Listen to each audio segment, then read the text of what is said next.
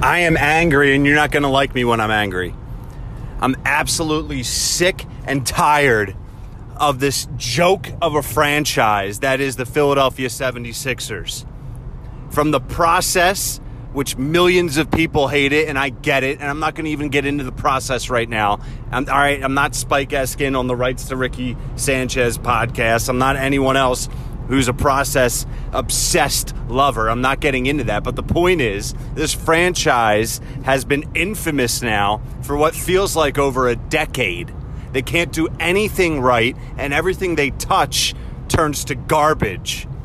All right, as TV play by play broadcaster Marc Zumoff says, turning garbage into gold. This franchise seems to find a way to turn gold into garbage. The 76ers fall to the Boston Celtics in game two, 128 to 101, and it wasn't even that close. In game one, the 76ers had a chance to win 86 86, about a minute and a half left. No, I'm sorry. It was 86 86 at one point. But you fast forward to a minute and a half left to go in the fourth quarter. Sixers down by four they they failed to get the ball to Embiid. He does not demand the ball. He still had post up position, unable to get an entry pass. Okay, that's fine because you're going to get the ball into the hands of your max contract player, Tobias Harris. Harris has a one on one. He's unable to get by his guy. He takes a contested mid range jump shot brick. The rest is history. Sixers lose game one against the Boston Celtics and the problems that we've seen in the past two games in round one against the Celtics. And really, it's the same ugly problems rearing their ugly head for this franchise every damn season, every damn postseason, every damn offseason. It's the same old song and dance for this team. Brett Brown drops game one, as I mentioned. Furkan Korkmaz. All right, and I'm not saying Furkan's the answer, but these are just little things that Brett has been and not been doing. Furkan played, I think, six minutes in game one. Okay, I disagree with that, but guess what? After a game, it's a seven game series, potentially. You can make adjustments game to game. The 76ers, what are their two biggest issues? Lack of ball handling, lack of shooters. Furkan Korkmaz is at least capable of playing in that JJ Redick role that Redick was so strong and well versed in in this Brett Brown type of system the dribble handoffs with Embiid. It created space for Embiid. There was two man games there. There was a lot that the Sixers used off of Redick and Embiid in those half court sets. So guess what? Let Furkan get 12 to 16 minutes. We've seen Furkan capable of getting hot and maybe knocking down three, four, five three pointers. Heck, I'll take one or two in 10 to 12 minutes. Game two, Korkmaz rides pine the entire game. The one bright spot outside of Joel Embiid for this team has been what? Alec Burks coming off the bench. He had three straight games in the beginning of the bubble before the uh, playoffs started where he had 20 points or more. This is a guy that can guard on the perimeter, really one through three, any position. He's a guy that you can use as a forward as a shooting guard, as a small forward. It's really positionless basketball in today's game, but you get my point. He can he can play in a lot of different spots on the floor in your half court sets. Alec Burks, 18 points in game one. Game two starts, and who does Brett Brown go to first off the bench? Raul Neto. Raul freaking Neto. And I like Neto. I think he's a solid backup point guard. He can give you 8 to 15 minutes a game. He runs your offense. He plays hard. He knows his role. He's decent in pick and rolls. He's the traditional type of point guard that's able to play in today's game. I'm a fan of Neto. But Burks riding Pine and choosing Neto over him throughout an entire course of a game is a joke.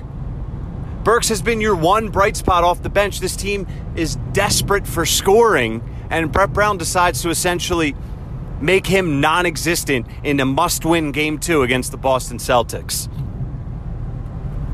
Tobias Harris, your max contract dude, 35 million a year. He's one of the top 10 highest paid players in the NBA bubble right now.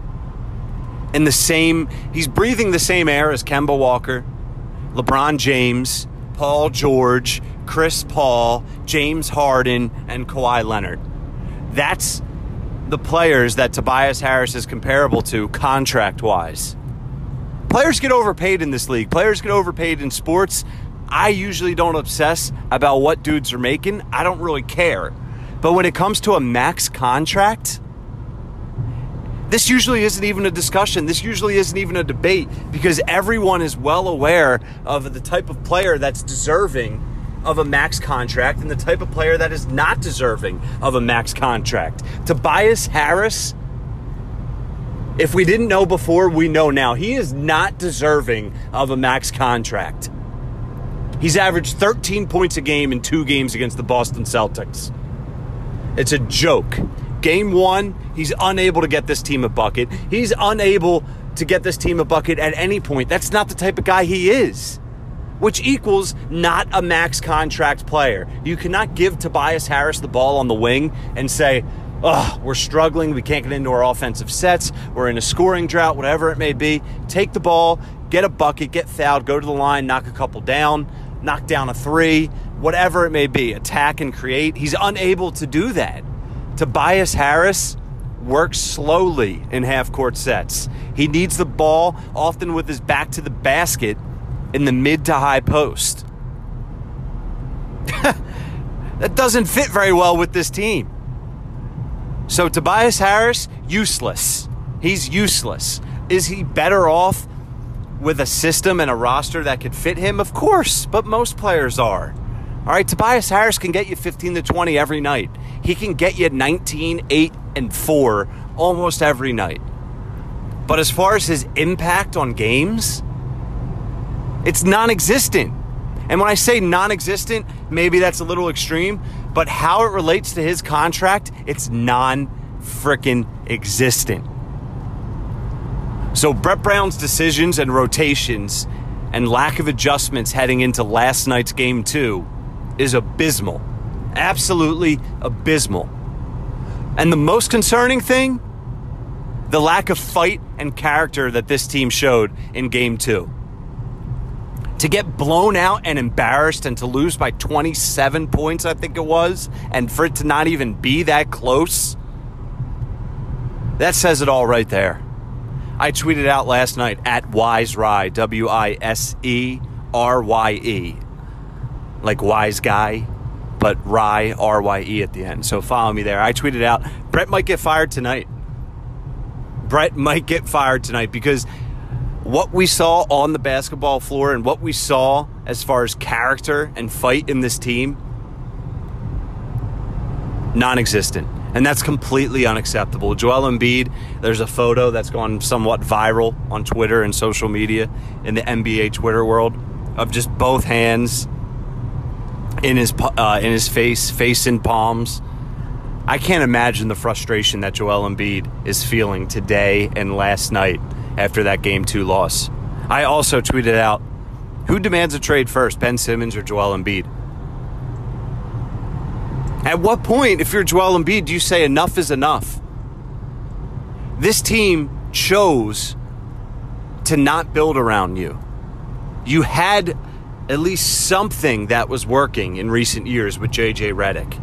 Joel Embiid was notably on the record not shy about saying how close he was with Jimmy Butler. Jimmy Butler is no longer a Sixer. You can say it was Jimmy's decision. He didn't want to be here, yada, yada, yada. Fine. I'll tell you why Jimmy Butler's not a 76er. This organization chose Ben Simmons and Brett Brown over Jimmy Butler. Brett Brown coddles and babies Ben Simmons, and Jimmy Butler was a disruptor. If you're watching film, if Jimmy's watching film and he sees something he doesn't like regarding a coaching decision, a rotation, whatever it may be, he's going to speak up. He's a competitor. He's not shy. He don't care if it's not PC, whatever it is. He wants to win and win at all costs. And that disruption, that personality, that oh terrible uh, background and the history of troublemaking that Jimmy Butler has caused this organization to move on from Jimmy Butler, as well as JJ Redick. Not the same issues for JJ, but they decided JJ wasn't worth the money. Those are two guys that Joel Embiid loved to play with and that helped Joel Embiid have the success that he has been having over recent years. Joel Embiid is going to have success no matter who you put out there. But those guys facilitated that success and made the game come easier to Joel. So you have an organization that lets two of your favorite guys walk. You have an organization that brings in another aging center another ridiculous contract in Al Horford. That if you're Joel Embiid, you say, okay, now what's this guy going to do? I guess I don't have to go up against him anymore. That's great. He's caused some issues in the past for us. But it doesn't make sense. If you're Joel Embiid, you need shooters. Get me shooters. Get me guys that can play with me along the wing, out on the wing, that can make us more dangerous, that can give me space to dominate. This team chose to do none of that. At what point, if you're Joel Embiid, do you say enough is enough? It has to be soon. Now you have a team that's, listen, they're on the brink of getting swept. I'm going to give them the benefit of the doubt and say Joel Embiid's going to find a way to win one of the next two games and just will this team to one victory to avoid a sweep. Maybe one of the next two games a couple shooters get hot. Tobias Harris, maybe he decides to show up for one game and give Embiid some help and they find a way to avoid a sweep. That's about it. So what's going to happen in the offseason? Brett Brown's going to get fired. That's a PR move. Because Brett Brown should have been fired, if not last season, the season before. But this ownership group and the front office group has shown their hand that they're incapable of properly running an organization. But they're going to let go of Brett Brown because they know they have to. The noise and the clamoring is at its loudest it's been. And it's time. It's time for a change. And I've been a Brett Brown, I don't want to say a defender, but in this town, in Philadelphia, as fans and a fan base as a whole, we're always yelling for the coach to go, a coaching change, D coordinators for the Eagles over the past 20 years, head coaches for the Eagles, the Sixers, the Flyers, the Phillies. We always jump to that, I think, quickly, a little bit too quickly. And we need a change. The 76ers need a change, and it's going to come. It's going to come. But here's the problem, folks that ain't the answer. Could it be an answer to a few of the questions? Sure. Depending on who they bring in, that person could handle Ben Simmons a little bit differently. He could run half court sets that benefit Joel Embiid. All right, so that could be a positive. That could see, we could see the cause and the effect right away from a different voice and a different head coach on the sidelines for the Philadelphia 76ers. Fine. But that ain't the answer. I talked a few minutes ago about the 76ers and their decisions to not bring Butler back, and no one really knows why, but I, I gave you my opinion on why. Not bringing JJ Redick back and building this roster how it's currently constructed. You have a max player in Tobias contract that's not deserving of it. And I think everyone's going to be on the table for the 76ers as far as trades. I don't know how you get rid of the Tobias Harris contract, and I don't think they want to. I think they view him as a leader and as a guy that can be part of this young, air quotes, core group alongside Embiid and Ben Simmons for the next three to five years. I don't see Tobias getting traded, but I would try and trade him. I tell you that right now. I would definitely try and trade him. Al Horford, that experiment has been an absolute disaster, and it's not exper- an experiment. You signed him to big money. But there's going to be a, a, couple teams that are going to be interested in Al Horford. Probably teams with a younger roster that are looking to bring in a vet uh, to lead that locker room. And Maybe Al Horford still has a year or two left in a better situation. The Sacramento Kings are a team that's notably been interested in Al Horford's services. And on the flip side, there, Buddy Hield for the Sacramento Kings doesn't look like he's going to be wearing a Kings jersey for much longer. So maybe you figure out a deal to send Al Horford out west to Sacramento and try and bring in Buddy Hield. That would be a fantastic move. But my faith and trust in this front office and ownership group is at an all time low. I'm not going to be expecting that. But I expect Al Horford to get moved probably for much less than a Buddy Hield type of player. So now what? Now you have Ben Simmons, who's a repeated champion on Instagram posts. He always posts shirtless pics of him taking threes in an empty high school gym. That's great. We have yet to see him develop his offensive game when it counts, when the lights are on. So you have a point guard that doesn't shoot. You have a big man in a, in a game where it's really tough for your best player to be a big. It just is. The Denver Nuggets and Jokic, it's a different type of situation. They run their entire offense through Jokic. He's really a point center, point forward. He touches the ball every possession. And they run their sets through him. Embiid isn't that guy. They can do things like that more often, maybe with a different coach, but he's not Jokic. And that's not a knock on Embiid. They're just two different types of players. And it's really tough to win with a big man as your number one option. So you have Joel, you have Ben, you have Mad Max Toby, and then what? Then what?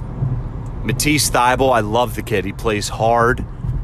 He's had success against some of the best best guys in the NBA on defense, but on offense, he's a massive liability. I brought up Korkmaz earlier. He's a great shooter great's maybe a little bit exaggerated, but he's he's developed himself into a, a legitimate role player and three point shooter in this league, which is not easy to do. What do you do with him? Because he's a liability on defense. Matisse Thybulle is a liability on offense, and that causes headaches for any head coach, not just Brett Brown. What do you do there? If you get rid of Horford, who are you bringing in to back up Horford? Oh, by the way, you need a point guard. Shake Milton was a nice story this year. I think he cemented himself as a guy that can have a job in this league. He can come off the bench for a team in a limited type of role, but he's not the answer. He's not the starting point guard moving forward. You need a point guard. You need at least a backup point guard or another legitimate ball handler on this team.